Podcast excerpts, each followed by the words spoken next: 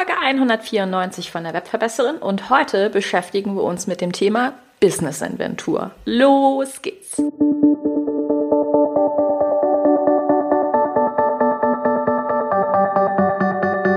Mit Webinaren erfolgreich. Der Podcast, mit dem du als Trainer, Coach oder Berater online sichtbar wirst.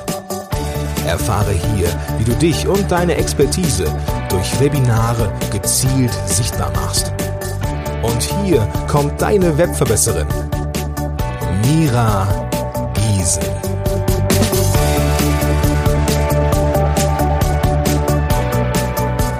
Hey ho, liebe Webverbesserer, schön, dass ihr wieder eingeschaltet habt. Ja, äh, es läuft irgendwie aufs Jahresende zu. Ich frage mich jedes Jahr, wie kann es sein, aber das Jahr ist schon wieder so gut wie rum. Und tatsächlich ist das hier auch der letzte Podcast für dieses Jahr. Ähm, ich sage es jetzt schon mal und gucke nochmal auf meine Notizen. Am 24.01. bin ich dann wieder mit der nächsten und neuesten Podcast-Folge 2023 am Start. Ja, aber bevor wir uns verabschieden, würde ich sagen, gucken wir doch noch mal in den Content für dieses Jahr. Und ich dachte, es wäre vielleicht ganz spannend, dich mit einer kleinen Aufgabe, mit einem kleinen Denksport, Input ins Jahresende zu schicken. Und zwar der Frage oder der Aufgabe der Business Inventur. Also tatsächlich ist es bei mir in meinem Business so, dass ich seit ungefähr vier Wochen sehr, sehr kräftig bei mir aufräume und wie eine Art Inventur, eine Check-in-Geschichte mache und einfach mal überprüfe, hey, wo läuft's rund? Wo läuft's nicht so rund? Wo bin ich vielleicht ein bisschen lasch mit mir selber? Wo könnte ich optimieren? Einfach reflektieren.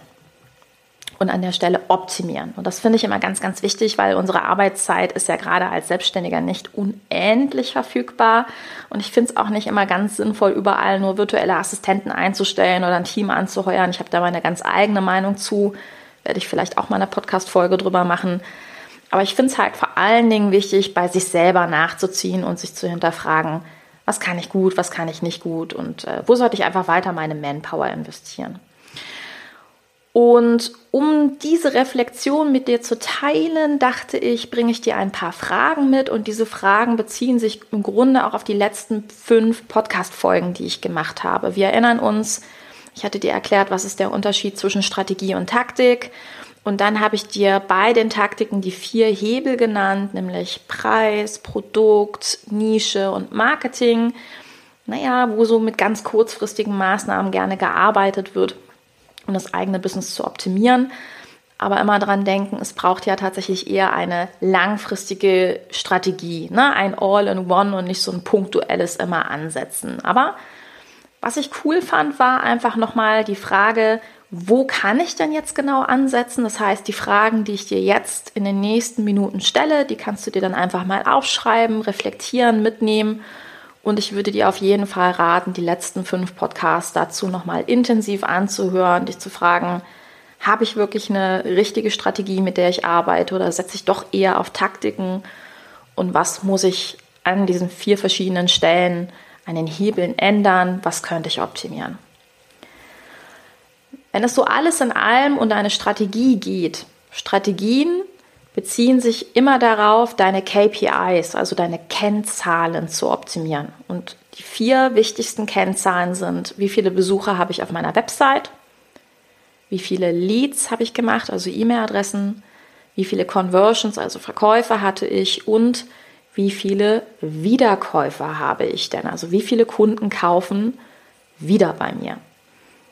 Und es ist im ersten Reflexionsaspekt ganz interessant, sich mal diese KPIs mal zu notieren, wirklich vom ganzen Jahr und vielleicht auch mal die Zeiträume zu reflektieren.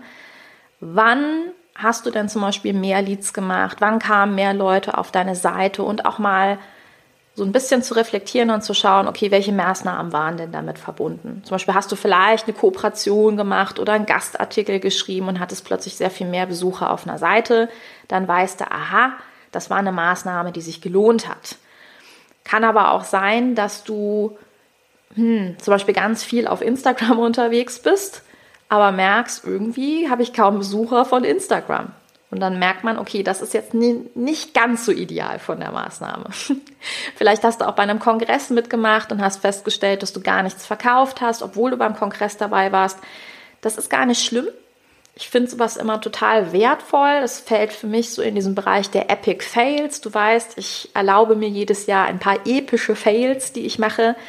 Es ist nur wichtig, halt zu reflektieren, dass es ein Epic Fail war und zu sagen, gut, diese Art der Marketingmaßnahme brauche ich eben nicht mehr. Also bei mir ist es auch so, dass ich genau weiß, mit welchen Kooperationspartnern habe ich viel Erfolg, worüber kriege ich viel gute Besucher, worüber kriege ich weniger Besucher, hm, mit wem lohnt es sich zu kooperieren und mit wem nicht. Und manchmal ist es auch interessant, sich anzugucken, okay, mit dem und dem Kooperationspartner bekomme ich viele Besucher, aber die Anfragen, die danach reinkommen, sind nicht passend. Also das habe ich natürlich auch schon gehabt, ne? dass ich bei Konferenzen gesprochen habe. Dann hatte ich ganz viele neue Besucher auf der Seite, habe im ersten Step gedacht, cool, das hat sich total gelohnt. Und dann habe ich relativ viele Kennenlerngespräche geführt fürs Mentoring, einfach festgestellt, das ist gar nicht die Zielgruppe, die ich haben möchte. Und genau sowas sollte man sich notieren. Also wirklich mal das Jahr reflektieren, mithilfe deines Kalenders, mithilfe deiner Auswertungskennzahlen von den Social Medias und dir wirklich mal angucken, welche Promotion waren erfolgreich, welche nicht, welche Kooperationen, welche nicht und so weiter und so fort. Und dann kannst du dich mal fragen, wann warst du vielleicht auch sehr lasch mit dir selber? Also das, was ich immer wieder beobachte, ist, dass viele Trainer, Coaches, Berater sich gar kein Ziel setzen, überhaupt nicht, sondern hm, ihr Business und auch die Verkäufe von ihren Produkten so ein bisschen als Lotterie sehen und sagen, naja, Vielleicht funktioniert das. Also so rum funktioniert es nicht, das kann ich schon mal spoilern. Das, was es immer braucht, sind Ziele. Ja, Ziele, die du ganz konkret setzt, um die KPIs zu erreichen, also Maßnahmen. Und im idealen Fall planst du deine Maßnahmen pro Quartal. Ich mache das auch. Ich denke, hier in dem Podcast hast du auch schon mitbekommen, es gibt bei mir in der Regel ein Produkt. Zum Beispiel war das ähm, Ende, ich muss gerade mal überlegen, Ende letzten Jahres war das Workshop Magic. Dann habe ich ganz viele Podcast-Folgen zu Workshop Magic gemacht. Es ging immer um Workshop Magic. Danach ging es viel um Aligned Entrepreneur und dahinter das Mentoring. Und jetzt die ganzen letzten Folgen, da ging es eigentlich immer um Workshop Magic. Und das ist das, was ich meine. Also wirklich konkrete Maßnahmen planen und überlegen, was willst du denn verkaufen? Und auch zu planen, wie viel Einkommen will ich denn damit machen? Tatsächlich lässt sich Einkommen planen. So, also das sind erstmal so die grundsätzlichen Sachen, zu denen ich dir Fragen stellen würde. Und dann nochmal als Reminder, wir haben ja die vier Bereiche, die vier Hebel, mit denen man ja auch mit Taktiken arbeiten kann, was auch in Ordnung ist, solange sie in die Strategie eingebettet sind. Denke immer daran, es gibt zum Beispiel den Bereich der Nische. Wenn du jetzt vielleicht in den letzten Podcast-Folgen gemerkt hast, ja, ich bin schon irgendjemand, der in der Nische immer so ein bisschen rumhopst, dann wäre für mich so eine ganz klare Abschlussfrage für dieses Jahr, in welcher Nische bist du? Hast du die klar definiert und willst du wirklich dieses Thema dauerhaft betreuen? Fühlst du dich wirklich und ernsthaft darin wohl? Ist das was, was du dir langfristig vorstellen kannst oder eben nicht? Und ist diese Nische ganz klar definiert? Also weißt du selber, in welcher Nische du bist und welchen Mehrwert du anbietest? Kennst du das Problem deiner Kunden? Checkt der Kunde, was du ihm anbietest?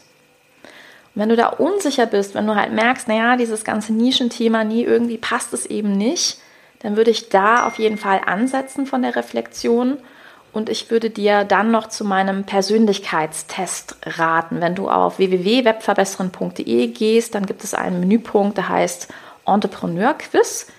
Und da bekommst du ein kleines Quiz mit ein paar Fragen, die füllst du aus und bekommst einen Typ welcher oder eine, eine Auswertung, welcher Entrepreneur-Typ du bist, was du besonders gut kannst und auch wie du tickst. Und ich glaube, da bekommst du auch viel, viel, viel Feedback was für dich und für dein Marketing und eben auch für deine Nische sinnvoll sein könnte. Also da unbedingt mal vorbeischauen, wenn du merkst, diese Fragen haben mich ein bisschen getriggert und ja, da darf ich mal optimieren. Der zweite Hebel sind ja die Produkte. Da wären für mich zum Beispiel Fragen, was ist denn dein Hauptprodukt? Das Hauptprodukt ist eigentlich das, womit du den meisten Umsatz planst. Das so als kleinen Spoiler. Hast du vielleicht auch kleinere Produkte und leiten diese Produkte logisch in dein Hauptprodukt über oder eben nicht? Hast du ein klar planbares Einkommen mit diesen Produkten? Gibt es eine klare Customer Journey, also eine Kundenreise, an denen der Kunde auch wirklich versteht, ohne deine Hilfe, ohne dein Zutun, welches Produkt zu ihm passt?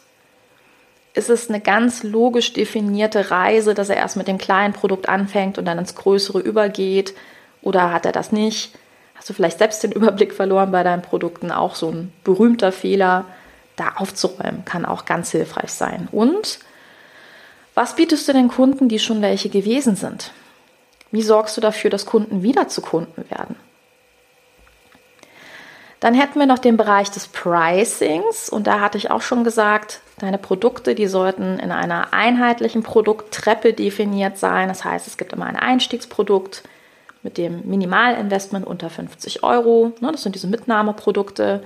Die sollten ins Hauptprodukt überleiten und es sollte immer auch mindestens ein Deluxe-Produkt geben. Deluxe-Produkte sind dann eben meistens die hochpreisigen Sachen. Das könnte ein Mastermind sein, ganz hochwertiges. Das könnte aber natürlich auch das One-on-One -on -One mit dir sein. Und bei dem Pricing ja, stellt sich die Frage, sind denn deine Preise klar definiert? Weißt du, welches Produkt welchen Wert hat? Fühlst du dich wohl damit oder änderst du vielleicht immer wieder deine Preise?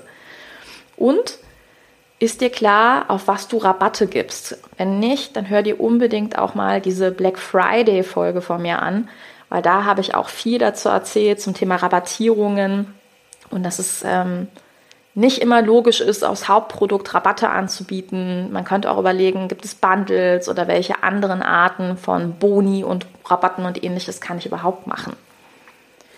Ja, und der vierte Bereich ist das Marketing.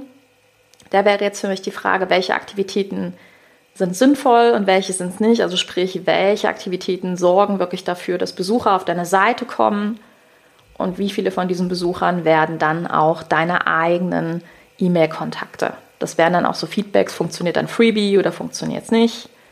Welche Kooperationspartner passen überhaupt zu dir? Oder auch, welchen Content produzierst du überhaupt gerne und welcher Content funktioniert? Entspricht der Content dem Algorithmus? Also stellt er eine Art Einladung dar oder tut es eben nicht? Gibt es eine klare Brücke zu deinen Produkten in Form von Aktionen, worüber ich eben gesprochen habe? Und welche Aktionen planst du überhaupt?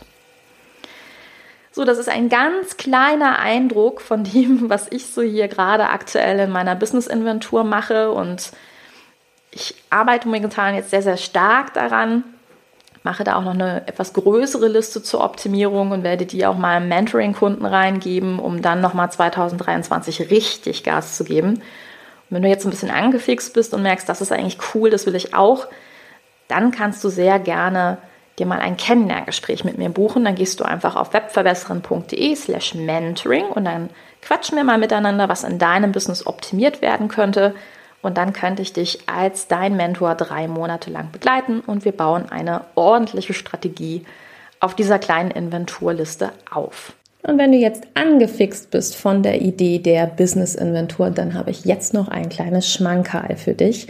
Es gibt nämlich zu diesem Podcast die passende Business-Inventur Checkliste. In dieser Checkliste erheben wir alle wichtigen Kennzahlen für dein Business, gucken uns an, welche Kennzahlen du 2022 erhoben hast und du kriegst Impulse, wie du genau diese Kennzahlen 2023 dann entsprechend steigern kannst. Wir feedbacken jede Menge von deinen verschiedenen ähm, Business-Hebeln wir gucken uns an, was du gemacht hast, was erfolgreich war, was nicht erfolgreich war. Ich arbeite mit dieser Checkliste schon sehr, sehr, sehr lange und kann dir sagen, es ist unfassbar, was ich, obwohl ich ja die Fragen und so weiter selber entwickelt habe, jedes Jahr an Erkenntnissen daraus ziehe und kann es dir absolut nur ans Herz legen. Und wo bekommst du das? Du bekommst das jetzt als Bonus-Add-on in Double Your Business, meinem Business-Workshop, womit du alle Business Foundation und Marketing Foundations kennenlernst, die du brauchst. Das ist ein Vortrag von exakt einer Stunde, von dem jetzt so viele gefeedbackt haben, dass sie dort so wahnsinnig viel über Marketing nochmal gelernt haben, über Marketing Foundations. Selbst die, die sagen, sie machen das schon seit vielen Jahren, einfach sagen, boah, da habe ich richtig was draus gezogen. Und diesen Vortrag kombiniere ich mit der W Business ähm, Checkliste oder auch Business Inventur Checkliste, so dass du dann 2023 richtig durchstarten kannst. Und du kannst jetzt für dich entscheiden, ob du das Jahresende dafür nutzt, um einfach das Feedback zu ziehen und dann 2023 zu starten oder ob du das im Januar machst. Ich mache das tatsächlich immer zwischen den Feiertagen und dann im neuen Jahr mit den konkreten Zielstellungen. So oder so kriegst du das alles in einem Workshop für das kleine Investment von 97 Euro und du gehst dafür einfach auf webverbessern.de slash double-your-business. So, in diesem Sinne verabschiede ich mich für dieses Jahr von dir, wünsche dir eine besinnliche, tolle Zeit mit viel, viel, viel guten Erkenntnissen, mit viel Feedback. Ich bedanke mich, dass du mir dieses Jahr die Treue gehalten hast und freue mich, wenn wir uns dann im kommenden Jahr wieder hören. Bis dahin alles Liebe, alles Gute, viel Spaß beim Umsetzen. Deine Webverbesserin, deine Mira. Ciao. Dieser Podcast hat dir gefallen? Dann verbessere auch du das Web und unterstütze diesen Podcast mit deiner 5-Sterne-Bewertung auf iTunes. Und für mehr Informationen besuche www.webverbesserin.de. Bis zum nächsten Mal.